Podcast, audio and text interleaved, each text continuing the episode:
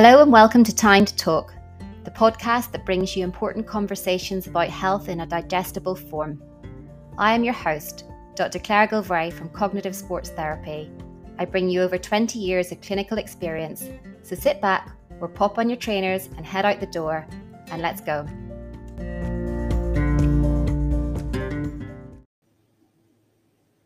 Great, so that's us live. Um, hello, this is um, Dr. Claire Gilvray from Cognitive Sports Therapy, and I am absolutely delighted today to um, have Renee McGregor with me. Um, Renee, I don't know that you necessarily need that much of an introduction these days. You're you're famous, so um, I have your book Orthorexia sitting on my um, bedside table, and I love it.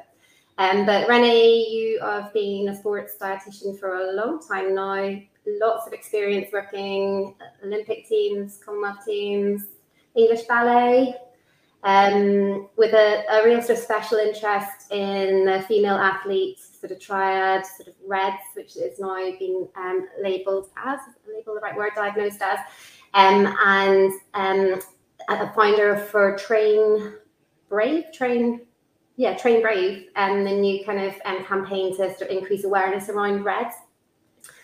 Um, so I, I just, I was really keen to get you on. I think we were just talking before we came on air to do with a lot of information that is in this sort of space to do with sports and nutrition and diet, um, particularly, I guess, in the world of social media and this need to feel that there is um, correct information out there.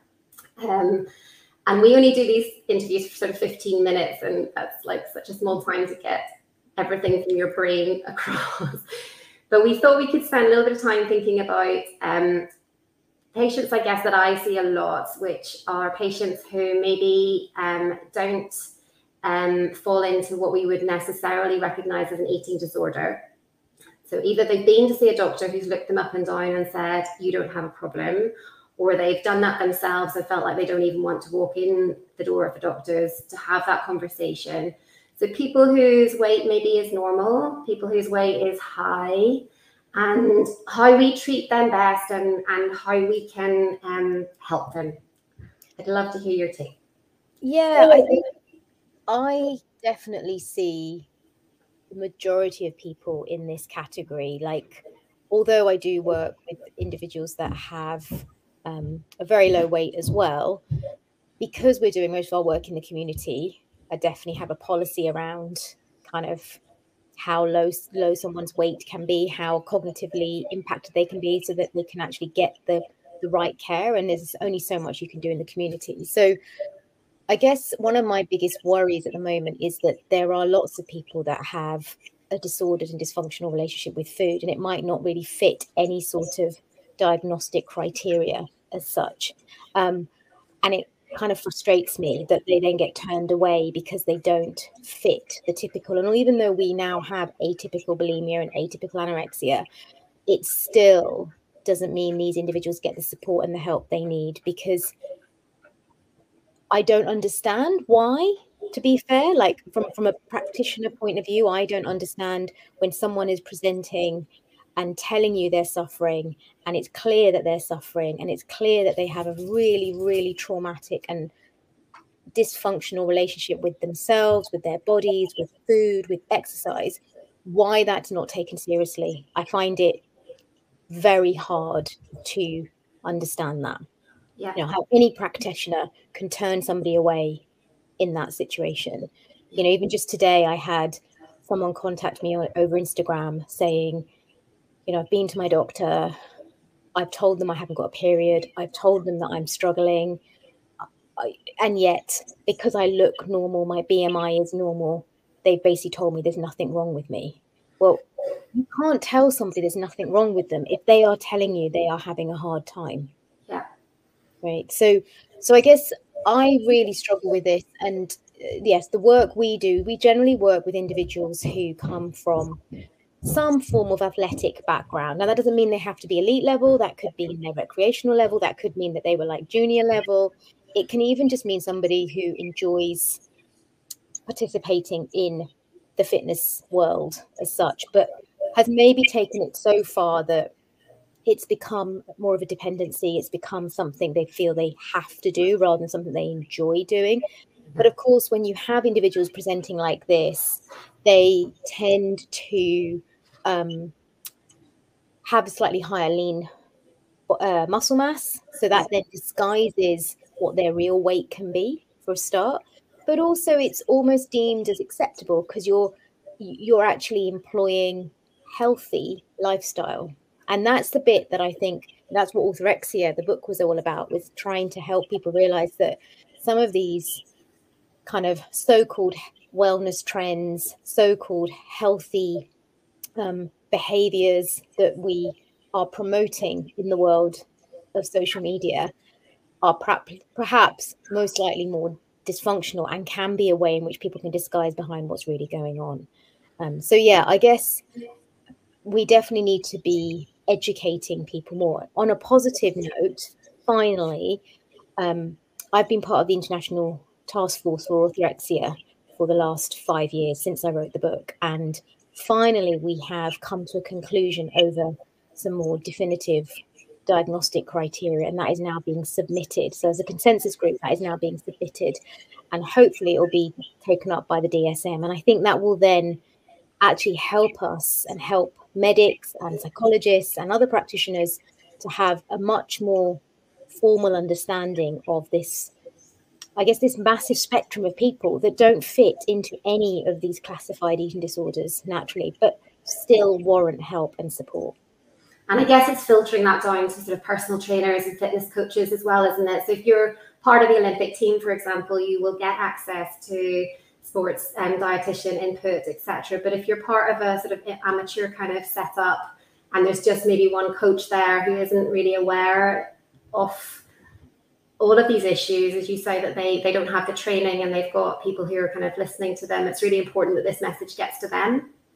Yeah, although I would say, Claire, that you know, unfortunately, the majority of practitioners that work within even elite level sport, especially from a nutrition point of view, are not dietitians. They tend to be nutritionists. Now, that's not a problem. Nutritionists are great. However, they don't have the clinical training and background. So they may not always pick up on certain things. So, from my point of view, as a dietitian, and I worked in the clinical world for a number of years before I moved into sport, you know you learn how to read blood test results for example so you can have a look and you can you can pick something up quite quickly you know when i work with ballet we do health screening every twice a year and the point of that health screening is to be able to pick up any potential red flag. It's not to say there is a problem, you can pick it up. You know, if we see an abnormal potassium or we see an abnormal sodium or we see abnormal lung uh, liver function tests or abnormal thyroid function tests, then I can pick that up and have a conversation with that dancer to ascertain what is really going on here. You know, are they making themselves sick? Are they over exercising? Are they not fueling properly? You can pick things up from blood tests. And this is where there's a real big distinct difference between a dietitian and a nutritionist. And I think the other thing about dietitians is that we tend to get a lot more behavioral therapy training within our training. So, yeah. again, we can really help athletes and individuals to start to understand more of the psychology behind food and actually, especially in this in this particular context that we're discussing, where food really isn't the problem. Food has just become the problem. It's become the thing that they're using. It's become the medium with which they're trying to express possibly their suffering, possibly their anger, possibly a method of avoiding their discomfort and dis-ease that they feel within themselves.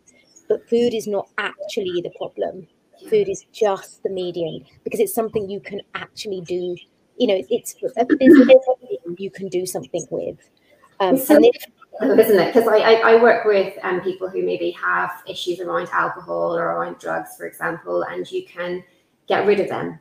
Mm. the problem that i have with um, patients who obviously have, have food as their coping mechanism for whatever is going on in their life is that they do still need to eat. And and how you kind of work around that for them or help them with that. Yeah it's really tricky. And i think the biggest impact i feel i make when i'm working with a new client is firstly to help them to understand that this is not about food. I think you have to get that really clear. And by explaining to them around you know human behavior and how humans don't like feeling uncomfortable we don't like negative emotions so we will most likely try and find a method to avoid that you know as you said addiction is one of those methods of avoiding it over exercising alcohol drugs sex all these things are methods and ways of avoiding conflict within ourselves uncomfortable feelings trauma emotions whatever it is that, that's been happening for you when you can help the individual to kind of understand that, you almost can then sort of separate it a little bit. And then you can start to rebuild their relationship, not just with themselves, but also with food. And it's, you know, like by helping them to understand that they don't like difficult circumstances, you can then help them to understand uncertainty. You know, so much of the fear is the uncertainty of the unknown. If I eat that, this is going to happen because that's what they tell themselves. They create these limiting beliefs. Yeah. The limiting beliefs provide this false sense of security. And it is a false sense of security. It's not, you know, it's not truth. It's not fact. And so a lot of the work I do is actually getting my clients to think and question. Well, how's that worked out for you? What has that led to? How does that serve you? Have you noticed that it's delivered what it promised? And really trying to get them to understand that, but then also a lot about how important it is to nourish and feed the body. You know, if you don't nourish the body, then you can't function. Your brain can't function properly. Your nervous system can't function properly. And if your nervous system's not functioning properly, you can't emotionally regulate and respond in a more rational and appropriate manner. So there's a lot of education that goes on in the work that I do in terms of helping people to understand their behavior yeah. And if, if you can teach somebody about their behavior and why they need it, then they can start to become more self-aware of when this behavior is is dominant and how how do I separate myself from it. If you don't teach them about how to understand what's going on for them, yeah. and you just focus on weight restoration or you just focus on trying to eat three meals a day or giving them a meal plan, they're never going to be able to move forward and that kind of does lead into that world of of how we use movement and how we use exercise to help ourselves isn't it like that, that, that thought that we're doing it to be healthy can then unfortunately then unravel and become the very thing that is in the center of making us unhealthy whenever we tip over into over exercising mm. what's you what it's interesting is that some people go there very easily and some people can st- stay on the healthy side. What what is that again to do with what other things that are going on for them in the background do you think? What, i think yeah i think probably anybody that has some sort of dependency whatever that dependency is they probably i mean you all know this more better than me but they they probably have more of an obsessive compulsive behavior trait within them. And unfortunately then it's that kind of catalog events that happens to them and and the kind of sequence of hormonal changes even within them and, and then how that affects their brain that can lead to this very sort of dysfunctional relationship. But i think also we cannot we cannot dismiss the fact that you know our our society underpins quite a lot as well you know in the sense that i definitely believe very much so that eating disorders, exercise addiction, any sort of addiction is not about social media. I don't think social media causes any of it, but I think it contributes and is very much one of the facets to the bigger picture. But you know, like I see on social media, so many people talking about diet culture, diet culture, diet culture, and it's like actually that's that's not the reason why somebody has an eating disorder or a dysfunctional relationship with exercise it might play into it, it might inform and create sort of emotions and feelings around what you should do. Yeah. It's not the actual cause. That the cause is most likely the fact that an individual is predisposed to it from a genetic point of view, and you put that person in the right psychosocial space, and that's where the diet culture feeds in. You yeah. put that person in the right psychosocial space, and that then creates the perfect storm, which is why not everybody ends up with a problem. But I think where we need to educate people is all we hear all the time is that we should move for our mental health, we should move for our mental health.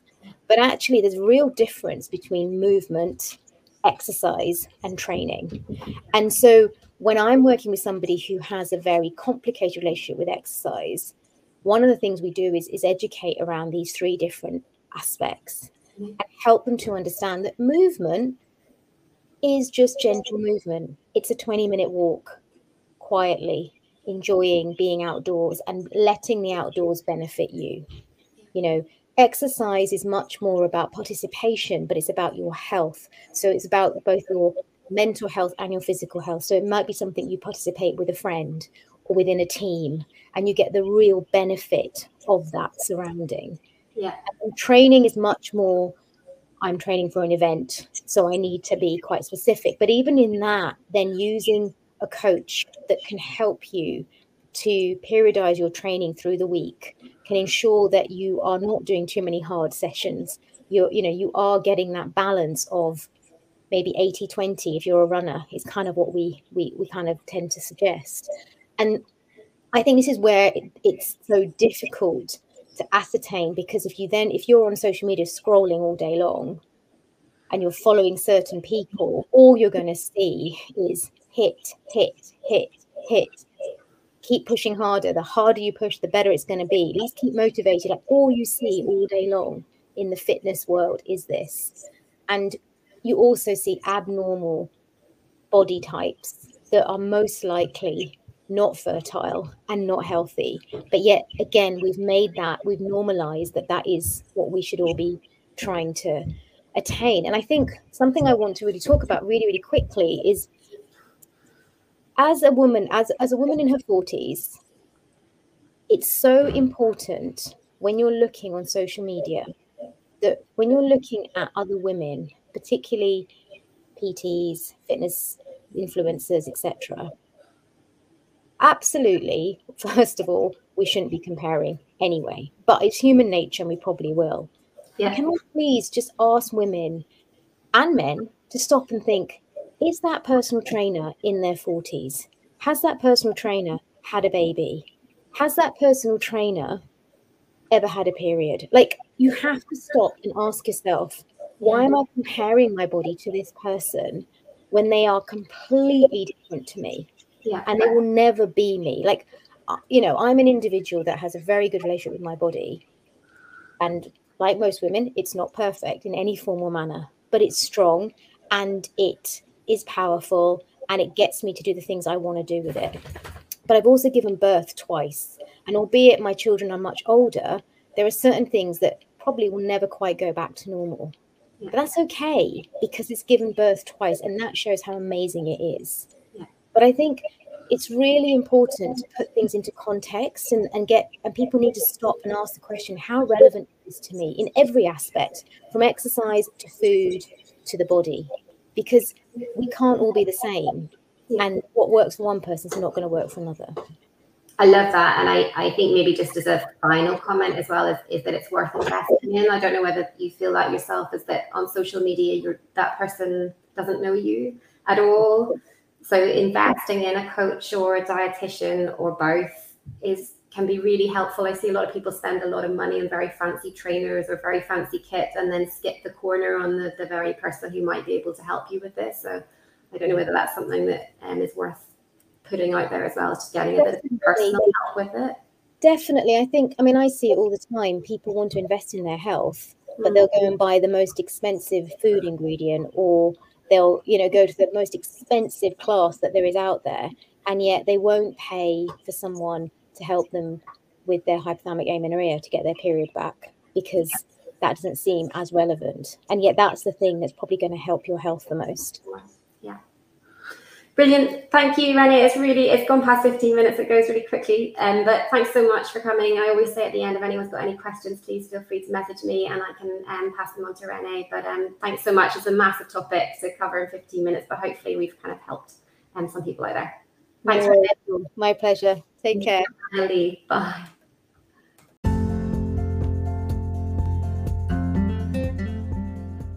Thank you for listening. This has been Time to Talk with Dr. Claire Gilvray from Cognitive Sports Therapy, wishing you a strong mind, body, and breath.